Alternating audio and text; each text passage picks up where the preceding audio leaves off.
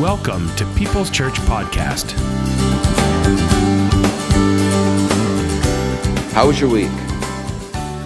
Challenging enough? Are you in sort of a cruise mode right now where everything's going pretty good and it seems well managed and you feel like you're kind of at the top of the pile, not under it? That can change quick, we all know. I want to talk about making our lives sacred.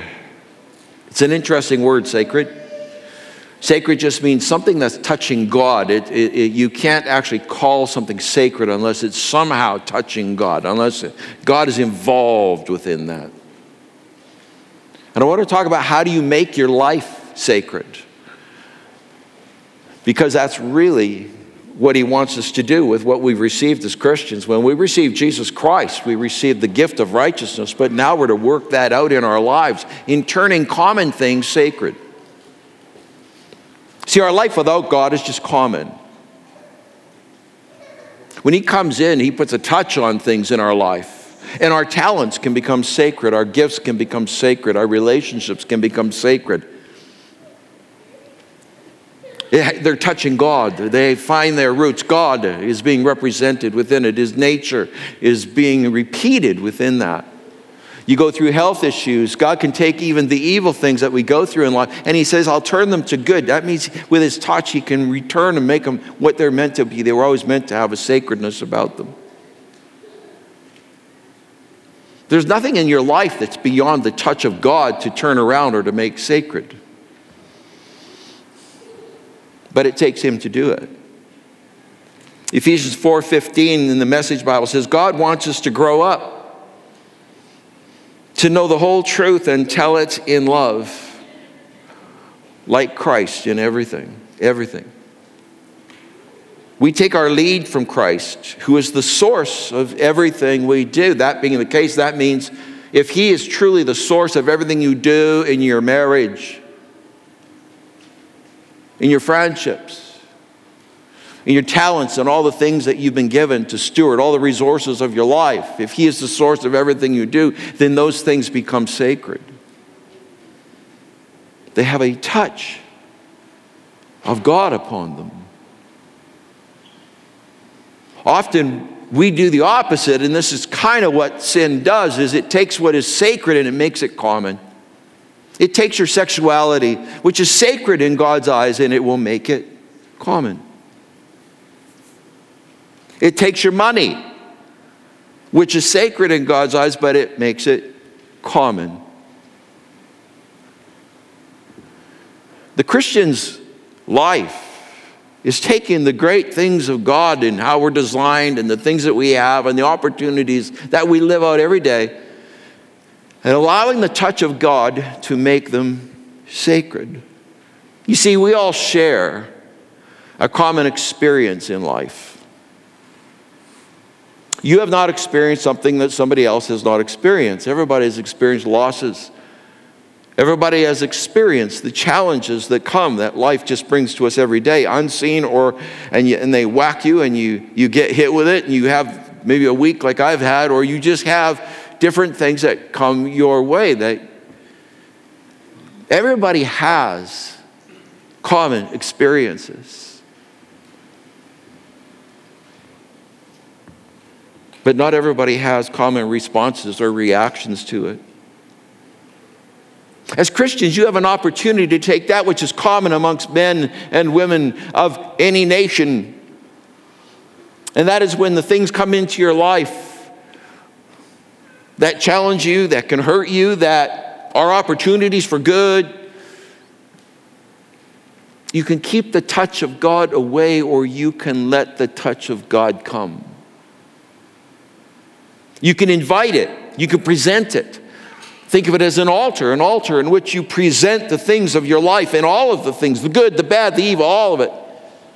And you place it on that altar for the touch of God so that he can make them sacred. In essence, he's not going to get you from getting, keep you from getting stung in life. You're going to get stung in life. In fact, he promised you would. He just said He'll be with you through it. He said, I'll take what happens evil in you, and, and if you just love me and walk according to my will, I'll take that and I'll make it something good. Good. If things remain evil in our life, if they remain in positions of just commonness where it's disastrous, it's destructive, it, it has stolen part of us that we haven't recovered, it has taken from us the life uh, that is meant to be lived, which is in full. That's what Jesus wants. If it's stolen from you, it's because you have kept it in the common position.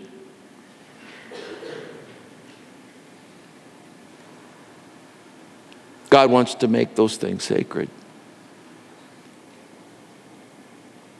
1 Peter 4:12 says, "Dear friends, don't be surprised about the fiery trials that have come among you to test you. These are not strange happenings. More or less they're common. Everybody's gets them. They're not strange." He says, "Don't be surprised about these things." You and I experience these things. Sitting amongst us right now, it's fresh for many uh, of you. You, you, would, you, you've had loss this week. You've, you, you, you maybe had loss in recent months.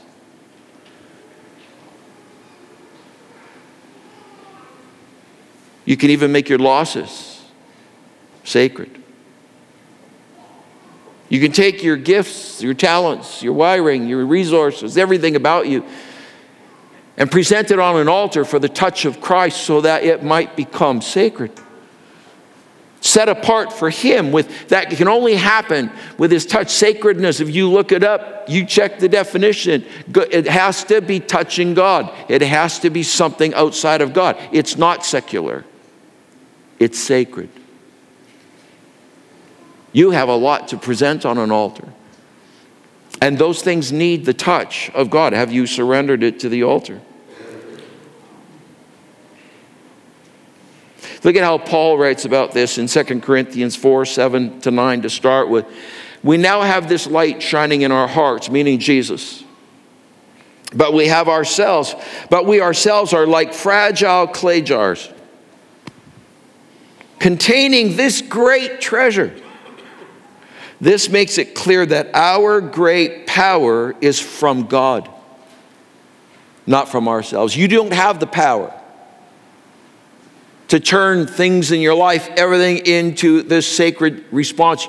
You cannot do that by your power. You can only surrender them to God, who by his power will do all of these things. We are pressed on every side by troubles, but we are not crushed. We are perplexed or confused, but not driven to despair. He's talking about we experience all these realities like you experience. We get it. But here's our response We are hunted down, but never abandoned by God. Oh, how good is He! We get knocked down, but we are not destroyed. I almost used a different version for that particular thing, but it, I, I had to not use it because every time I use that version, a certain song comes to my head. So it gets here, here here's, here's what the version says We get knocked down, but we get up again. So when I read it in that version, you know what song plugs and plays, right? And it's like you try and hit the pause button. Pause. No, keep going. Just like it is right now. For you too. But the truth of it is, that's exactly the Christian experience. You're going to get knocked down. But how do you get up again? By your own willpower? No, we already found out. It's got to be God's power that does this. Paul goes directly and says, He's the only one. It's His power, not from ourselves. You may have been knocked down in relationships in your life. You may have been burned in a marriage. You may have been burned in friendship.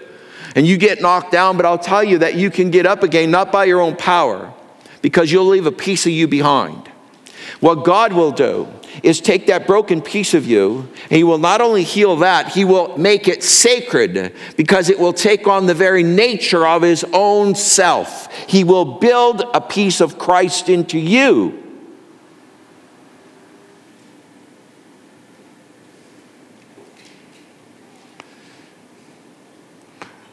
Then he says, That is why we never give up.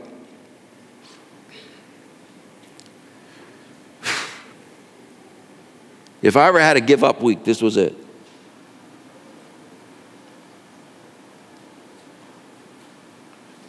Then the scripture, that is why we never give up. Though our bodies are dying, our spirits are being renewed every day. He says, You look around, and yes, everything is deteriorating. Not just your bodies, but everything around you has this deterioration going on. We watch it in our culture. Deterioration, deterioration. He's saying, Yep. But your spirit can be renewed every day, made new, added to, a little bit more of Christ, one more piece of His nature worked on, put into you.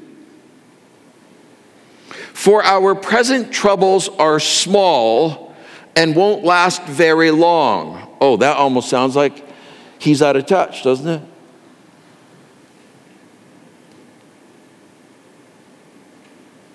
Yet they produce for us a glory that vastly outweighs them and will last forever. Oh, that's what he's talking about. He's saying the payoff for your present troubles is so exponentially greater than the trouble itself. You're going to go through this, it's common. You're going to experience this, this is common. But the payoff is huge when you let the touch of Christ touch that part. When you surrender it on that altar.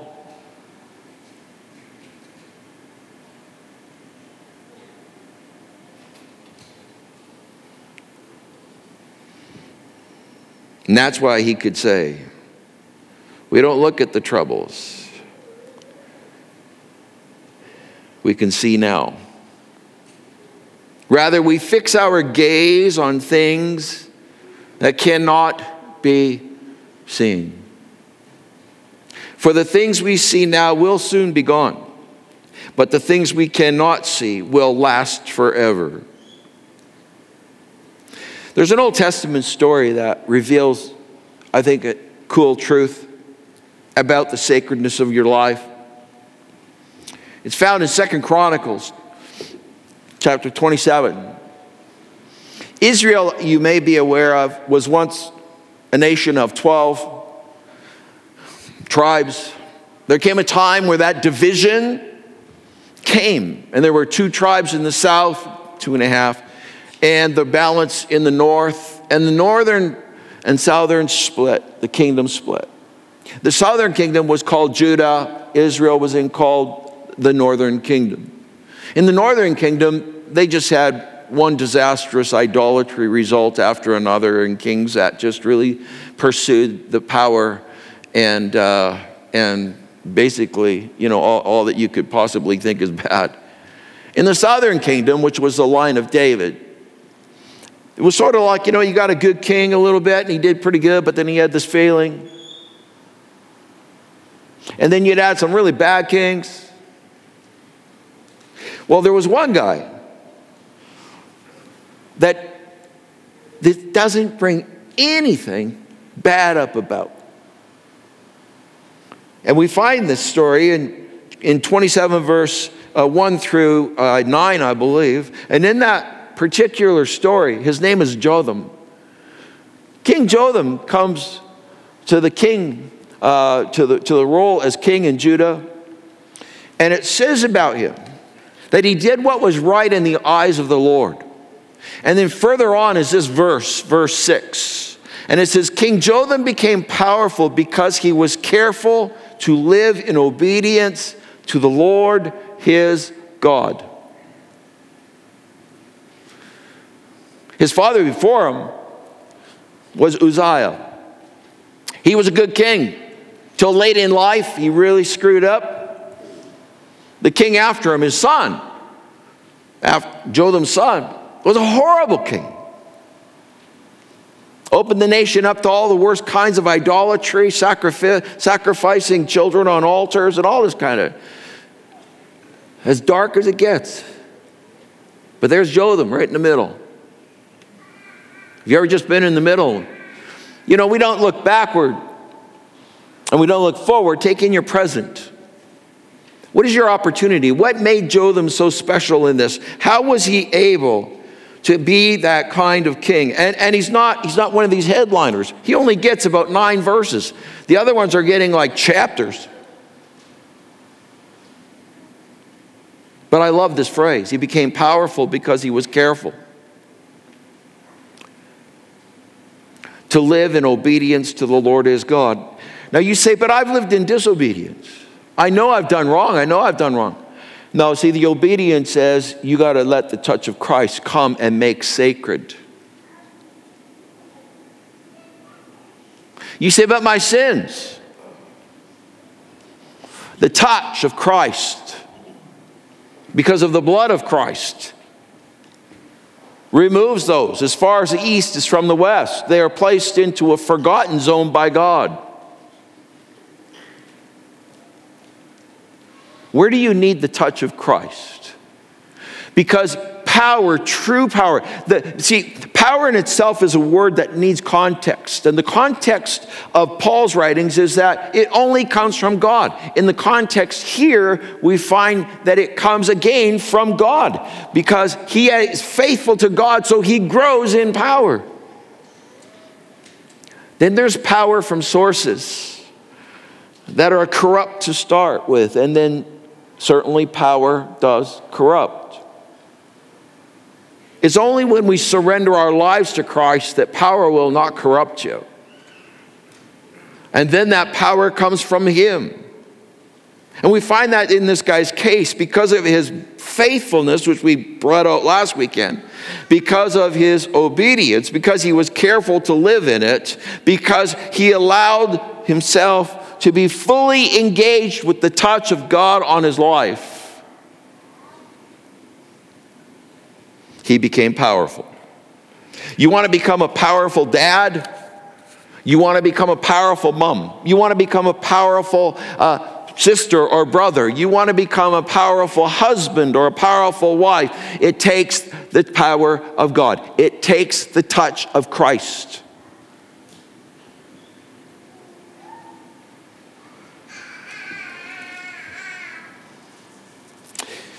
This week I do have the whiteboard up here for a purpose. We've already used this word, and we all have this common journey. And then we have the opportunity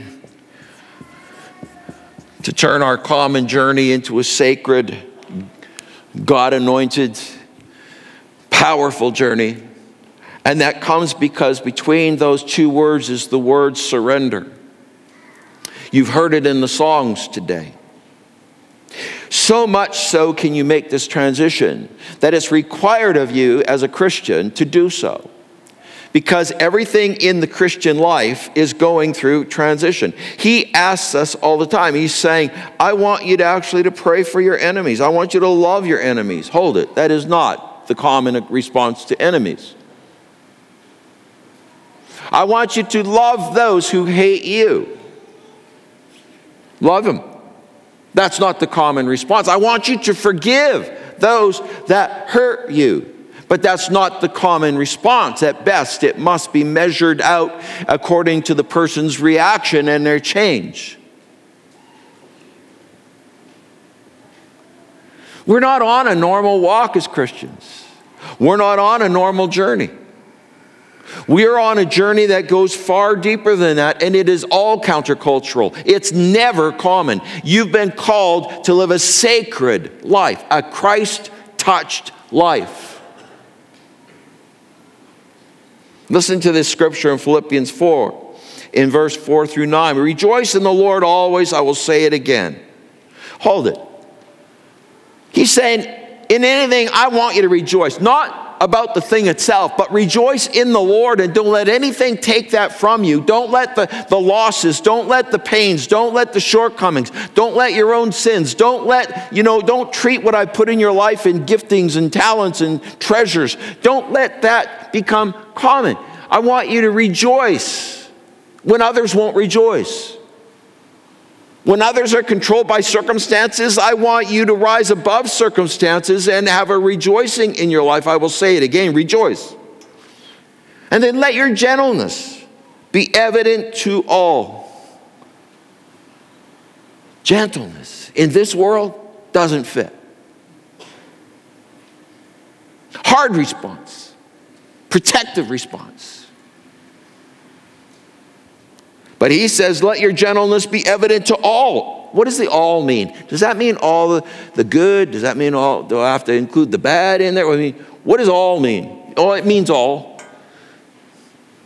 Just like your mom said, you're going to finish your plate, eat it all. The Lord is near. That's a reference to his second coming. You know, a lot of people are caught up with that today, and it's, it's okay. Jesus is going to return again. And he'll do so in his time. That's when the Father is going to say, Wind it up.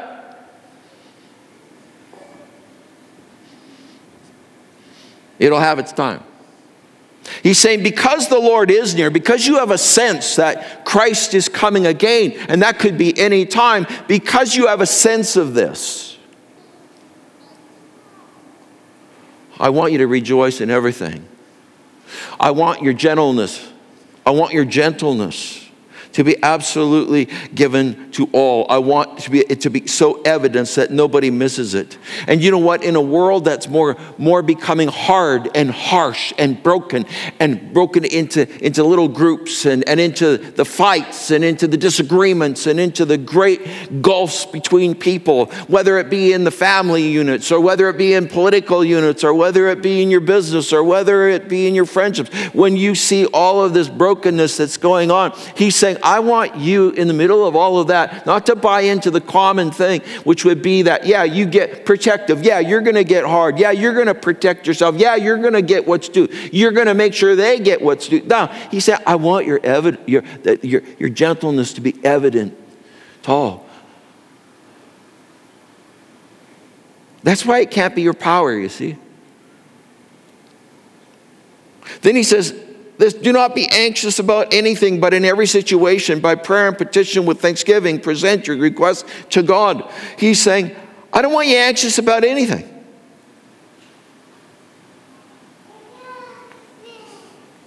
Because the Lord is near. Because He is returning. Because you're aware of that, and that is your, you are looking forward to that as the culmination there will be justice meted out in his second coming, and there will be the opposite. It will be the catching home of those who have placed their faith in Jesus Christ. And then he says, and the peace of God, which transcends all understanding. Because you see, when you don't take the common road, you're going to experience things that that common road do not have in their litany of experience. You are going to experience things that can only be experienced on the sacred road. The sacred road will bring you a peace that has no explanation or understanding because the fact is is that it doesn't come from circumstances it comes simply because of the sacredness and his touch upon your life and because you're very aware that this is a living Lord and he will return and the peace of God, which transcends all understanding, will guard your hearts and your minds in Christ Jesus. If ever there's a day and age when you need your hearts and your minds guarded, it is now. But if you're the only guard there, I'm sorry, that's not enough. Because you will choose not to forgive. You will choose not to love the enemy. You will choose the opposite of what you should be as, as a follower of, of, of your Lord.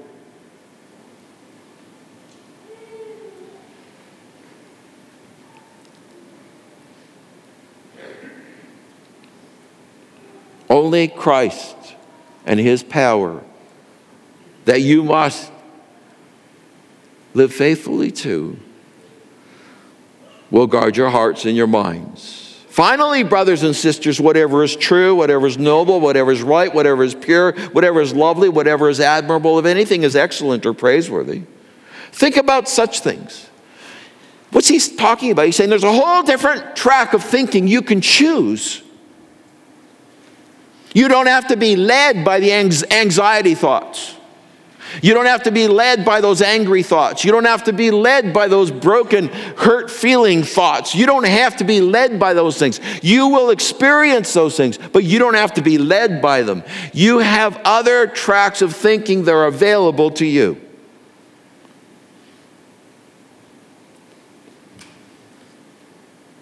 Whatever you have learned or received or heard from me or seen in me, put into practice, and the God of peace will be with you. He's saying, just be faithful. Oh, back to that word.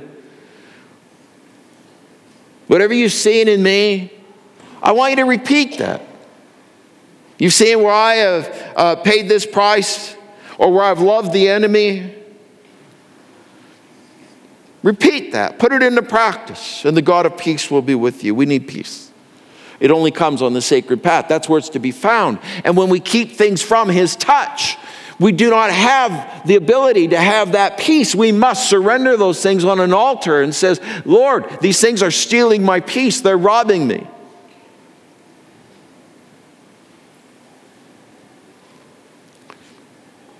Speaking of the last days in Matthew 24, some scriptures, Jesus in chapter 24 of Matthew talks a lot about how conditions will deteriorate up until his second coming. And he says in verse 4 Jesus answered, Watch out that no one deceives you, for many will come in my name, claiming I am the Messiah, and will deceive many. You will hear of wars and rumors of wars, but see to it that you are not alarmed. Such things must happen, but the end is still to come. That is just the best advice. When you see things deteriorating in this world, or tragedies, or things that happen, wars and earthquakes, and all of the things that are part of being on this globe, he's saying, don't be alarmed. These things must happen. The end still isn't here. Nation will rise against nation and kingdom against nation, uh, kingdom against kingdom. There will be famines and earthquakes in various places. All these are from the beginning, are just the beginning of birth pains. He's saying, it's not my second coming. He's saying, this is, this is common. This is what's going to happen. And it will, yes, gradually it will increase and it will go, but these are only the initial beginnings. Then he speaks to us about our experience as Christians. And he says, Then you will be handed over as Christians to be persecuted and put to death, and you will be hated by all nations because of me. At that time, many will turn away from the faith, a great apostasy. Don't be deceived. Many will come in my name and say, I'm this.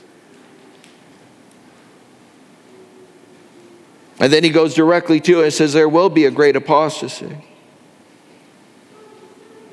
And they will betray and hate each other. And many false prophets will appear and deceive many people because of the increase of wickedness. And this is a great concern today. The love of most believers, he's talking about believers. The love of most will grow cold.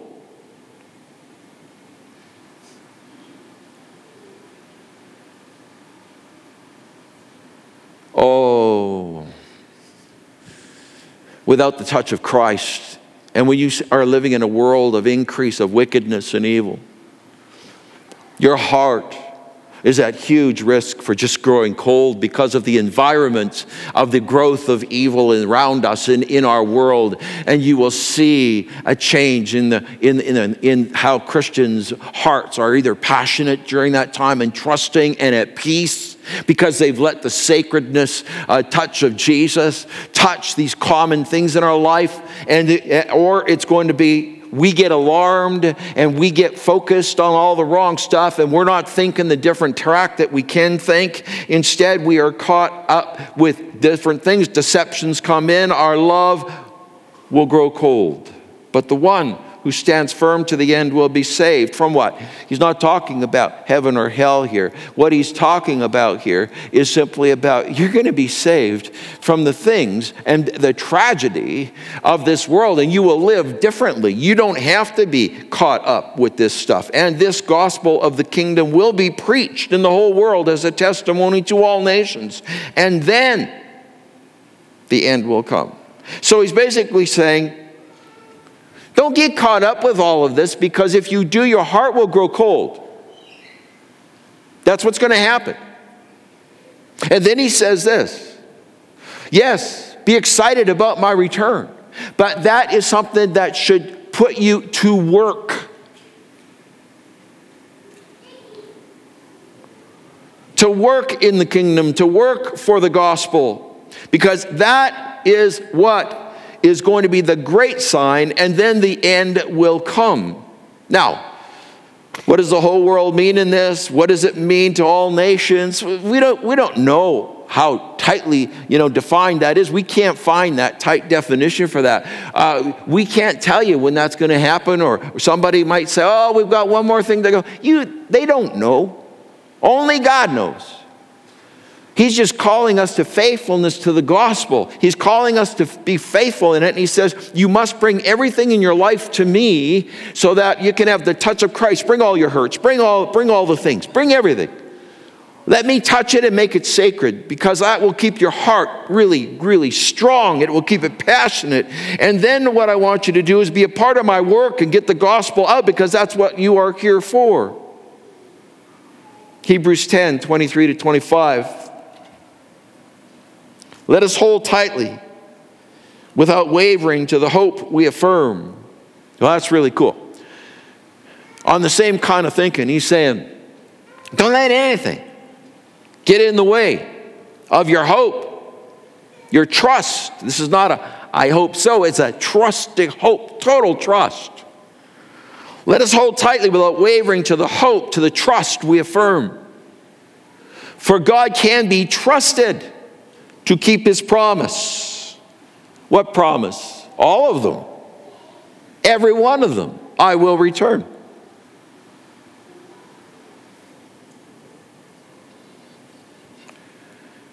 Let us think of ways, look at this, to motivate one another to acts of love and good works. What's he saying?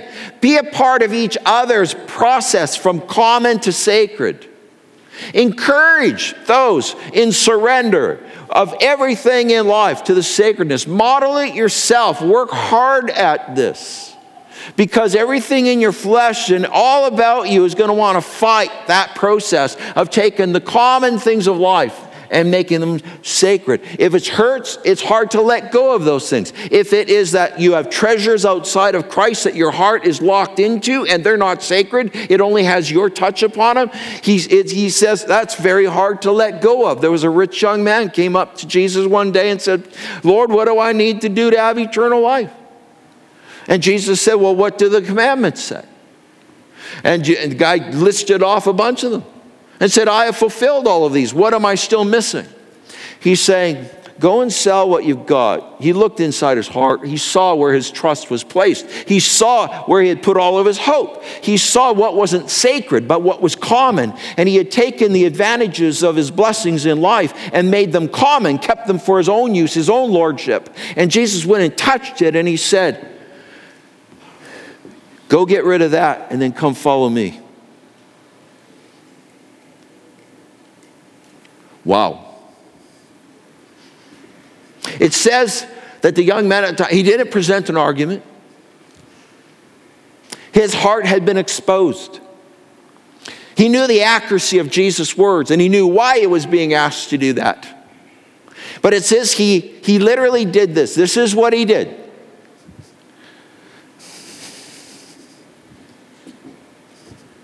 It says he turned and walked away, sad. Rejoice. Oh, he could have been a rejoicer. He could have been at peace. But he wouldn't give up what was common under his rulership and let it become sacred under Christ. And let us not neglect our meeting together, as some people do, but encourage one another, especially now that the day of his return, there you see it? The second coming. That the day of his return is drawing near. He's saying the more that you have a sense that, that Jesus is drawing near, the more that that day is getting closer to his return, you need to not neglect being together. You need the encouragement, you need the processing of people to take life and encourage you from common to sacred. You need to be together to reinforce that journey. But encourage one another especially now that the day of his return is drawing near.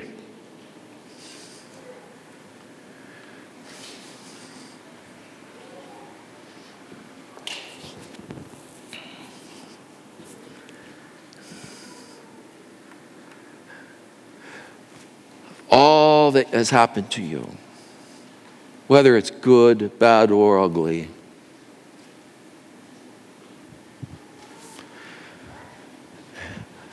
must not be left common under your directorship or lordship.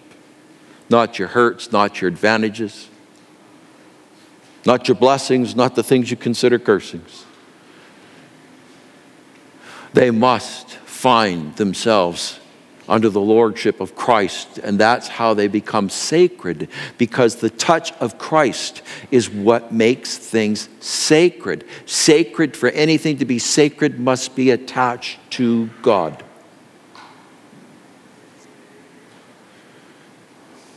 How do I know if my life is sacred or not? Am I turning around and walking away sad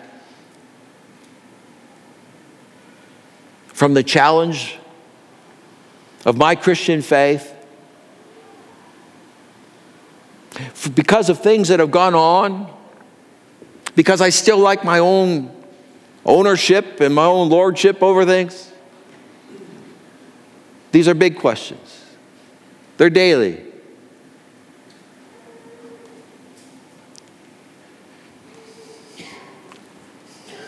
So if you've had a hell of a week, hell of a life. Let God touch it and make it sacred.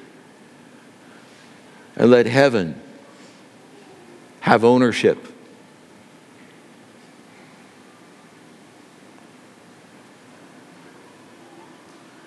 You will find yourself with a peace that cannot be understood by the circumstances. You will find yourself with a boldness and hope that will cause you to be courageous in the middle of very challenging times? Will you welcome the sacred touch that only He can bring? Your history,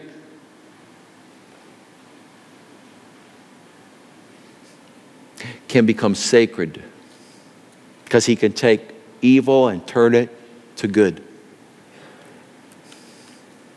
He can. Let's stand together for a moment of prayer. If you've never received Christ as your Savior, I'm going to give you that opportunity to do so now.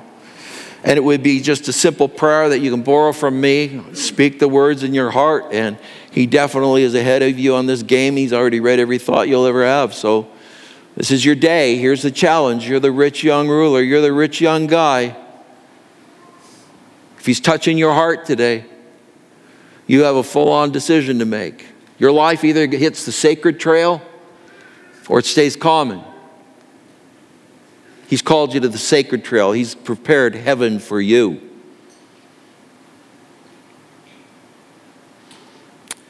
Receive Him. You would utter a prayer, something like this. Let's bow our heads. You would say, Father in heaven, thank you that you have a plan for my life. And that plan is that I would be sacred because of your touch. I accept your son Jesus as my Savior. He can save me because he has shed his own blood and his own body was broken in my place. I ask you to forgive all sin in my life. So I receive you now. I know I'm going to have a wrestling match between the common and the sacred in my life and the choices that I will make. But I thank you for the grace of God, which will never, ever be overthrown in my life. And that upon that grace, I can choose to make common things sacred. Teach me, disciple me. In Christ's name, we pray. If you're a believer today, you might want to pray, pray the last part of that prayer. Oh God. Too much about my life is still touching the common zone. I'm slow to forgive. I'm very quick to be angry. Lord, I struggle with these things. I know the common well, but I have tasted the sacred touch. And I want that sacred touch in these areas.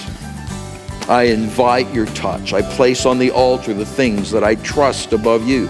I place on the altar the things that have been a part of my life, the hard things.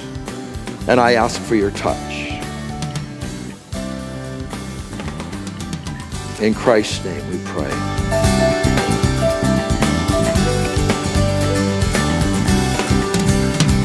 Thanks for listening. If you find this program helpful or would like to learn more, please give us a call 780 539 0572 or email mail at peopleschurchgp.com.